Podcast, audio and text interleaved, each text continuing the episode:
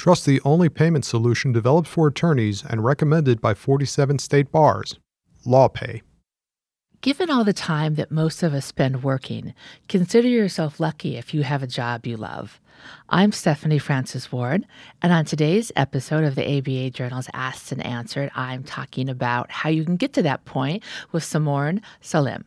A career coach, she previously did professional development work with Berkeley Law and Hastings Law and is working on a book about her own experiences with being a workaholic, having depression, and finding a path to gratitude. Welcome to the show.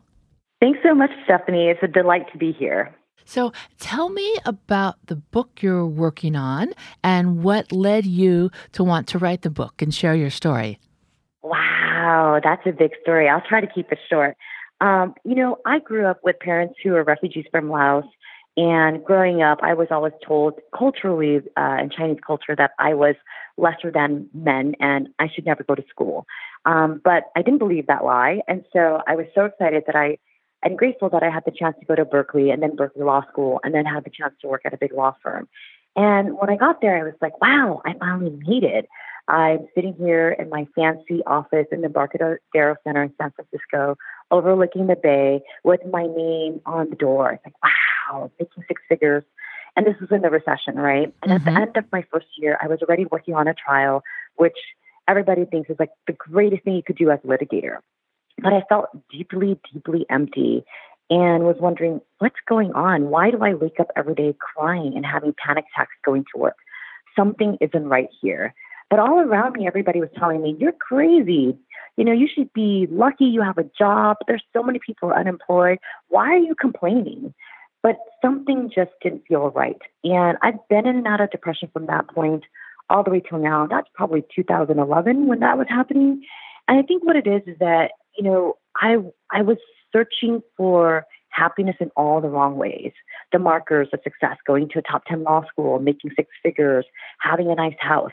And those things are nice, by the way. Growing up really poor, where there are many days where I grew up hungry, having food is really, really important. And even today, I'll still blow a lot of money on food just because I think it's a trauma that's not going away and I have to work through. So having gone through that myself, I finally was like, you know, this isn't helping. Went to therapy, and one of the things that my therapist told me to do was to start writing. At the time, I was also launching my own coaching business, and one of the things that my business coaches were telling me to do was to start posting on social media. And if you know anything about me, I'm a tech dinosaur and very, very private about my life and guarded.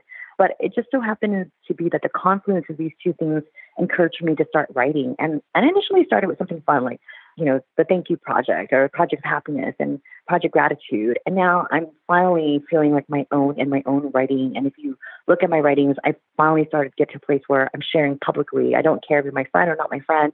I stand for certain values. If you don't like it, that's okay. I respect you. I love you anyway. And so I started hearing hundreds and hundreds of other people's stories, their messages to me about their feeling lost and depressed.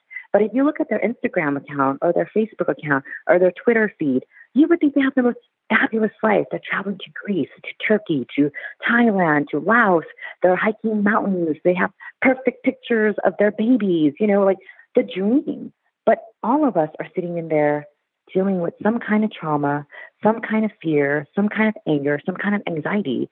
And so that's what got me to start writing, because I think writing really can heal. It can give me a voice. And I'm done with the days of trying to be a savior and martyr. I've done that many times, and that's actually what got me in and out of a lot of depression. And now I write for me, and if my writing can help somebody and save somebody's life, that's what I write for. And I've gotten so many messages from people saying, Samorn, your honesty is so raw, vulnerable, and candid, and you really show everything about yourself, the good, the bad, the ugly, and the dark side. There's no hiding anymore.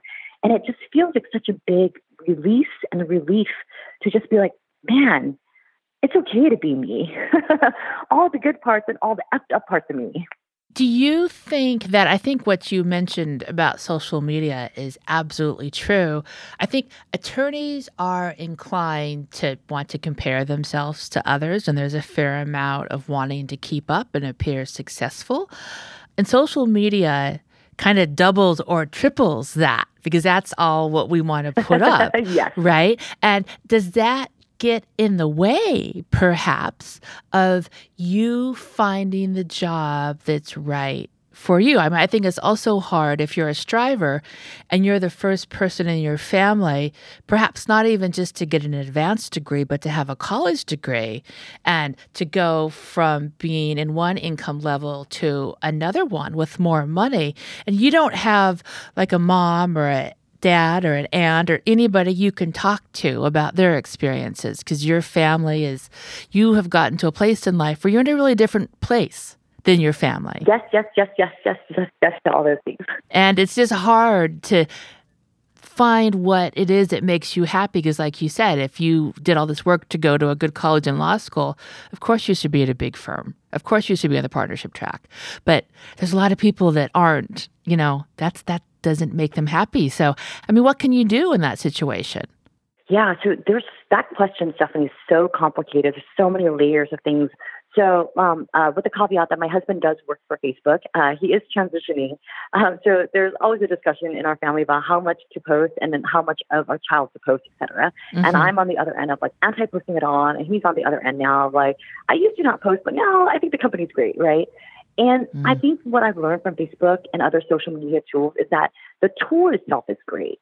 I am so thankful that I've connected with people from high school or college that I no longer had any contact with, but were once really important in my life, right? Like my best friend from high school, who is now living, you know, all the way across the country, we can reconnect, right? Or my long lost high school teacher who, you know, encouraged me to go to the National Youth Science Camp. Little poor old me who had no money, but this program was free, and Governor Gray Davis picked our school to get one representative to go to this amazing program that really had a long-lasting impact on my life. So those types of things are really great. Or even in my own writing now, I can share my writing and anybody in the world can access it because the internet is everywhere. And what's wrong with it is how people are using it, right? Like the comparison, the posting only your picture perfect life, the not being vulnerable enough to share that you're having a hard time, or the hateful messages that we're seeing now where people are so divided politically and posting really angry messages. I get them all the time, and I used to be the person who would respond back and say, F you back, but that doesn't help anything. It just makes it worse. I think the second part of that is, well, there is this idea of like, what does a good life or a perfect life look like? And I don't think it starts from Facebook or Instagram. I think it starts slowly from our family, right? My family wanted me to have a better life. Hell, they risked their lives crossing the Mekong River in the middle of the night. And if you've been to the Mekong River, it's pretty violent and rough. To get to Thailand. They get to Thailand, they get arrested, and then, you know, they have to figure out how to get to the refugee camps. And from the refugee camps, they stayed there for 5-6 years, living in shacks, eating rice that had rocks in them, begging for food because there just wasn't much for them, and then trying to figure out what country would let us in. It starts from there, and then through the school, we are conditioned to, you have to get straight A's, don't talk back to the teacher, you know, listen to the bell. That's conditioning, right? To not listen to yourself, but to say there's a system in place to understand this. And then it gets bigger when you get to college, et cetera, if you have the chance to get to college. And I recognize not everybody's privileged enough to go. I went to a high school where there were race riots, gang lockdowns, you know, people being shot dead across the street. I mean, it was kind of a crazy time, but growing up in it, it was so normal that I didn't realize how crazy it was until I went to college. And I was like, oh my God, I was really poor. And oh my God, like I lived in a really crazy place. Well, and do you think in terms of that, as you know, just having these what's normal to you, and then you go on and do things and you're like, oh, well, that wasn't normal. And this is where I am now. Does it take some recognition of that in terms of finding, as an adult, finding the job that works for you and just the lifestyle that works for you? Because it seems like, I'm guessing that if you really are going to find a job that is good for you, it's a good fit, you like it, they like you, you have to be pretty comfortable in your own skin and know what works for you. And that's not easy if, you know, you've had a different upbringing perhaps. Yeah, absolutely. And I can share, you know, I share this when I go to networking events that, now I present on it, right? Like how to network in an authentic way instead of this like weird, fake, awkward way, which most of us do. Yeah. Yeah. So when I was in law school, bless my career counselor's heart, they would say things like, just go to the reception because they don't want an empty reception, right? It's embarrassing. And don't worry about getting dressed. Just go dressed as you are. So I would go dressed in a free t-shirt from law school of clubs I didn't even belong to because that's how frugal I was. And then like shorts or, you know, yoga pants and flip flops. And then here they are, these like big law firm partners of like, you know, making millions of dollars. And they would, I would go in and then I would just see people spreading out, making way for me, not because I was important, but because nobody wanted to associate with me, including my own classmates and friends, because they understood that like going as yourself doesn't mean come in flip-flops. But I'm like, but that's what I wear every day. Right. So I did learn that like, you know what, you have to look a certain way. And frankly, I loved being a litigator. You know, people hate doc reviews. I love looking at documents. It allows me to understand the case. I'm always the one who's like, here's document, blah, blah, blah. I think this is how we can work with the theory. So when you understand the case and know the documents, that's your unique value proposition that you can give to your clients. What I didn't like about the law firm, it's what we hear every day. It's oppressive. It's, you know, billing every 6 minutes of your life. It's having no control because the minute that red thing beeps on your BlackBerry or now your iPhone, whatever device you use, you're expected to respond within 5 minutes. How did you decide that that wasn't right for you? What helped you reach that conclusion? Okay, so I woke up every day crying and I was miserable. So what had happened was I worked for a partner who was really, really awful. And he's very charismatic and actually was a big reason why I joined the firm because he was so great. He gave me a lot of stretch assignments. And I'm grateful. I'm grateful he chose me as the only junior associate to be on a three-person trial team. And so I got to write briefs, motions and lemonades, prep witnesses, and go to court with him every day. What I'm not okay with and had to take almost 2 years to learn was when he was stressed out, it was not okay for him to yell at me in private in my office or yell at me in front of my clients or yell at me in public because it's humiliating. And what studies show now is that when people yell at you, it's like being punched in your gut and it's the same effect. But we're much more easy to dismiss people yelling at you. And what was hard was I don't want to say he's a good guy. I'm not going to give him that easy of a pass. He did give me a lot of good opportunities. He was my sponsor in the firm. He did make sure that I had billable hours in a recession. And by the same token, he was also really abusive. And I've even coined the term battered junior associate. And it was really hard to reconcile all of that and say like, well, my life depends on this guy. Because in reality, at a firm, you only have a few partners that are rainmakers. And so if you're going to be in that position, you have to accept that this is going to be your relationship. And I had been through a lot of in my life, excuse my French, but you know, my brother was schizophrenic and he would chase me around with a knife to try to kill me.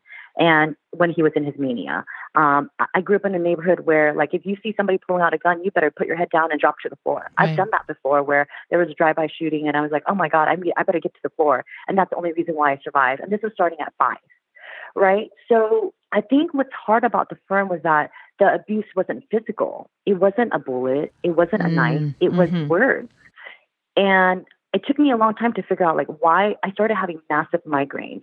I started having insomnia. I started having panic attacks. I started vomiting everywhere. That's not normal. That's not normal. And here's the other thing. It's not like he started out that way. He was amazing to work with. But in the height of the trial was when he was stressed. And obviously that's when it brings out the best and the worst of people. And true character comes out when you're under that kind of duress. And admittedly, I wasn't the best person either. And the day I had to quit was the day a security guard decided not to let my then boyfriend, now husband, up the elevators, even though everybody, you know, if they call your office, you can say like, please let my guest up. I hadn't eaten since 11 a.m. I've been working 7 a.m. to 4 a.m. pretty much for like 3 months at this point.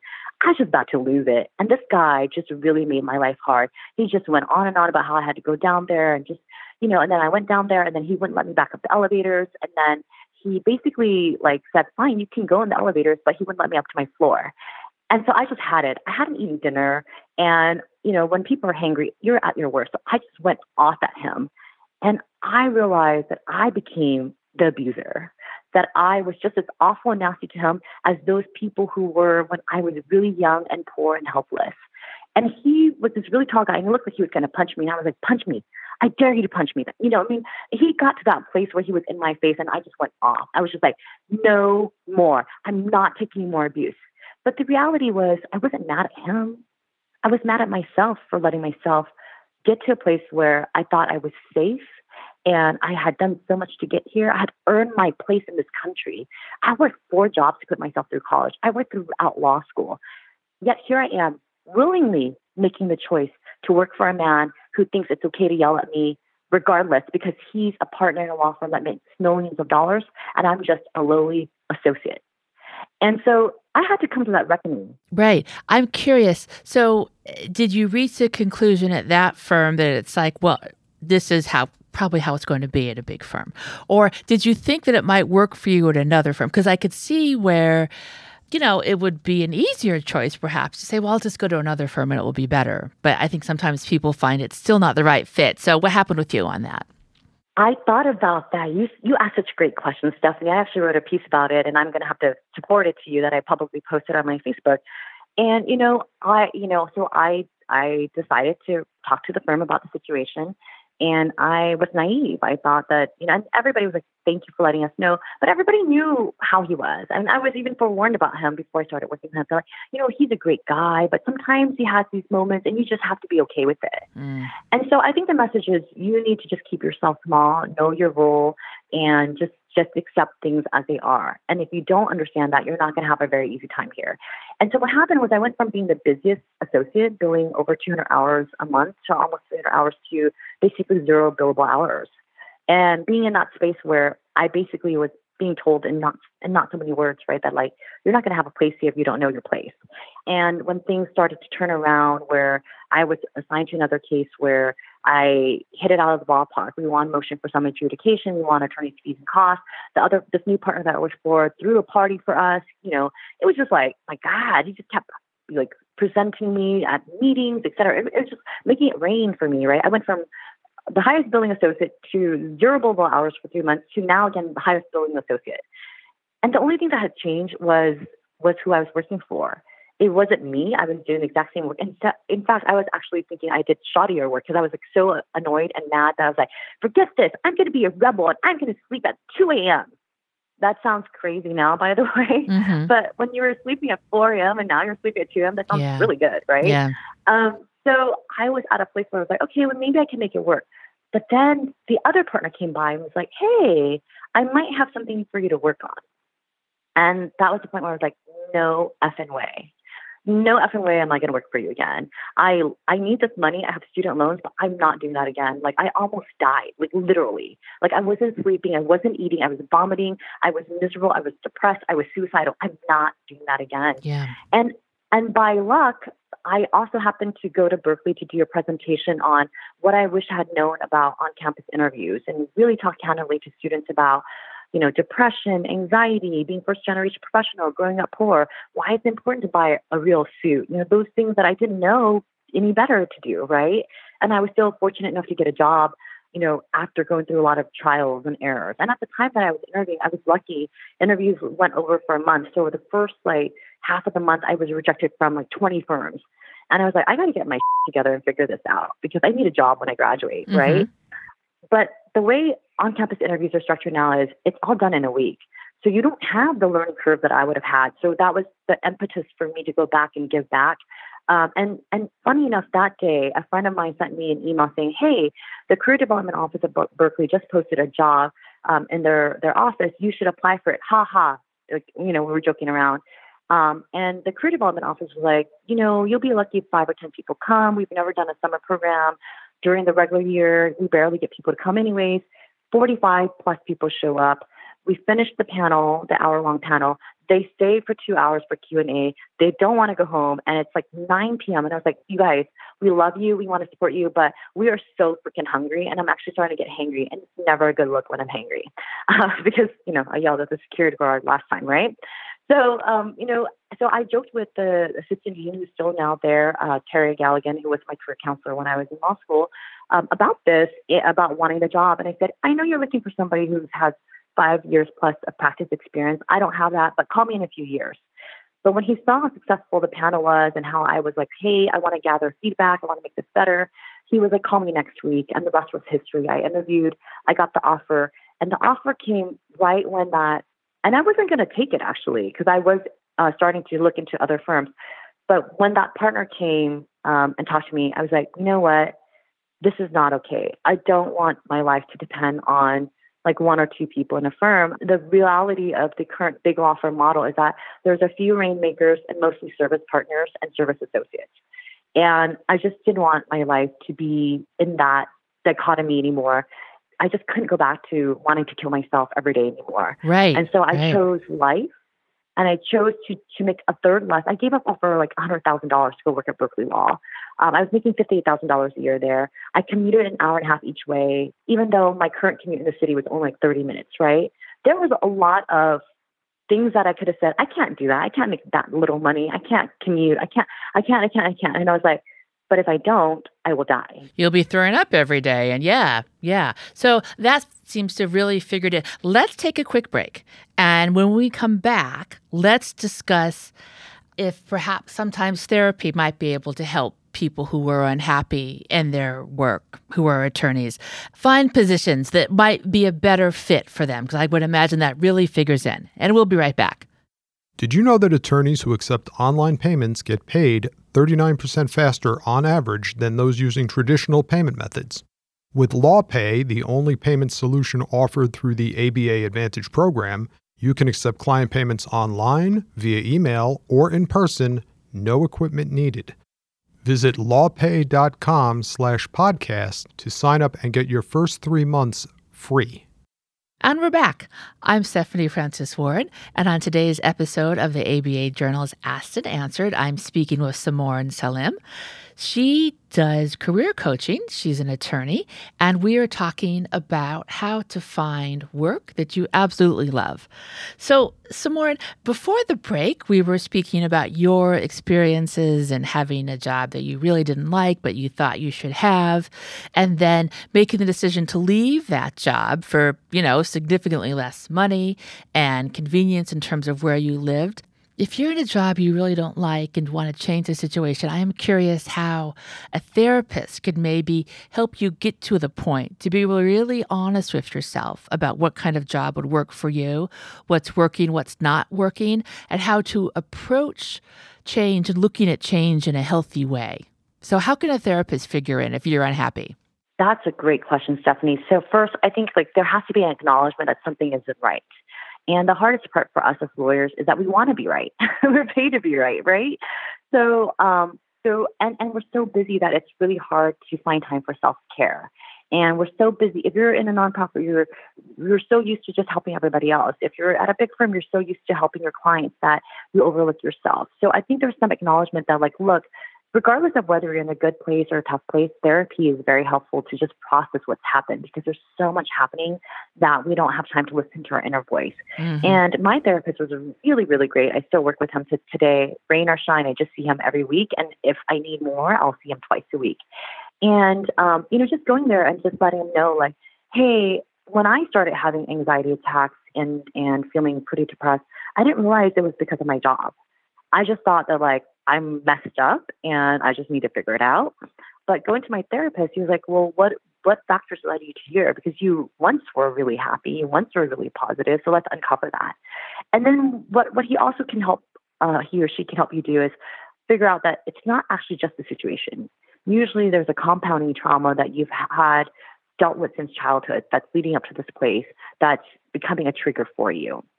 And so uncovering that, and then also allowing you a space to actually say, like, well, what do I really want?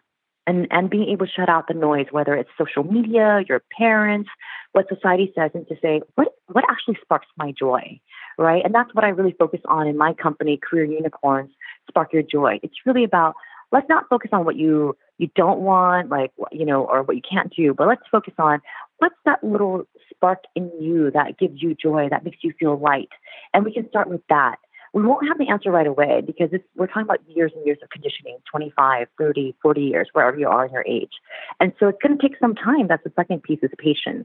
Your therapist can help you walk through that process instead of just having all these thoughts just ruminating in your head. Right. And do you have advice on interviewing for a different job when you're really unhappy in your current job? Because, you know, you've got to turn it on and, you know, obviously you don't want to disclose too much about why you're unhappy normally, and you want to sell that person, but it's hard if you're having a hard time, I think, sometimes. Absolutely. That's a great question. What I tell people is that when you interview for a job, what it really comes down to is connection. And so if you're going with anxiety and drama, whatever's in your head, then you will never be able to connect with the person because you're too self-absorbed. If you can go in with, this is the possibility, I'm here to listen to what they're looking for as a need, and also to think creatively about my skill sets that would be of a good use for this job. And for attorney, it's critical thinking, it's reading, it's writing, it's communicating, it's being able to concisely frame an issue and find answers, right? That's going to be valuable in any job. So if you can connect with the person and get out of your own head and not focus on like, I need to project X, Y, and Z, but actually listen to what the person's biggest challenges are. I just went to a really big conference, the CMCP conference, where clients were saying, the people I hire are always the people who ask me, what keeps you up at night? And here's how I can solve that. Mm-hmm. If you go in with that, you're almost always going to get any job. Mm. Yeah, that's really good advice. So if you met someone and they're an attorney and they just are like, I just hate my job and I don't know, I have this anxiety, I can't sleep. What would your first piece of advice be for them if they came to you? Breathe. Mm. Yeah. So usually I just take them through a meditation where, if you want to do this while we're on the call, Stephanie, just put your right hand on your heart, close your eyes, stand up or sit down with your feet on the floor, and take 10 deep breaths. Mm-hmm. Yeah, that's great advice. When you're in a space where your mind is so crazy, ruminating over like these crazy thoughts, your first thing should not be, let me fix this. Your first thing should be, let me just get myself back to breathing. And then when you have space and that stillness, that's when you'll be in a space where you can actually think more critically about what's going on instead of just having the thoughts overtaking your entire body. And do you have advice once you're in a place where you can really do an honest assessment about what's making you feel bad?